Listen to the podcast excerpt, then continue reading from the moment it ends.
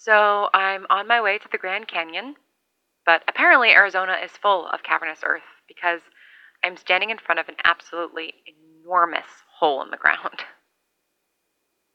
A meteor crashed here. I had no idea. Which is weird, right? Isn't that something that everybody should just know? That we have an enormous meteor crater in our country? It feels noteworthy. But no, I only learned about it from a road sign on Route sixty-six. Thank goodness for tourist trap advertising, I guess. There's a little viewing deck and everything. Apparently, the meteor crashed here over fifty thousand years ago. The viewing deck has a pair of binoculars pointed at an astronaut suit they put in the middle of the crater, which is a bit of an odd choice if you ask me, but looking through it does give you an idea of the scale. If this is just a random meteor crater, how big is the Grand Canyon going to be? Was this all mundane to the average Arizona resident? I don't know that I can handle it. The idea of driving around my state and stumbling across these massive voids of space, it's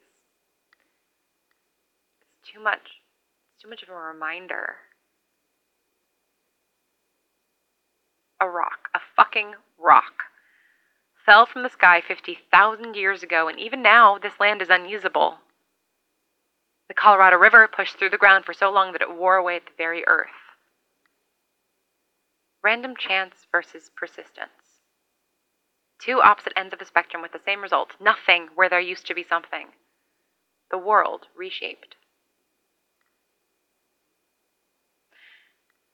There's nothing we can do, is there, to ensure that we carve the path that we want or to be certain that we're not eroding everything around us? It doesn't matter if we make one spontaneous decision or we work hard at something for years. The result could be exactly the same. It could be the opposite of what we were going for.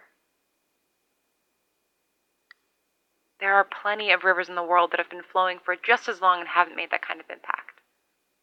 There are plenty of meteors that hurtle through space without creating mass destruction. I don't know whether to be comforted or disappointed by that. I told you I left my mark on this world already and that I wasn't sure if I liked what shape it took, and that's true. But maybe there was nothing I could have done to make it different. After all, I haven't had the power of a strong current or a burning meteor. I guess I should just be grateful that the impression I left wasn't a mile wide. I left my mark, but it won't still be visible in fifty thousand years. It didn't change the curve of the world.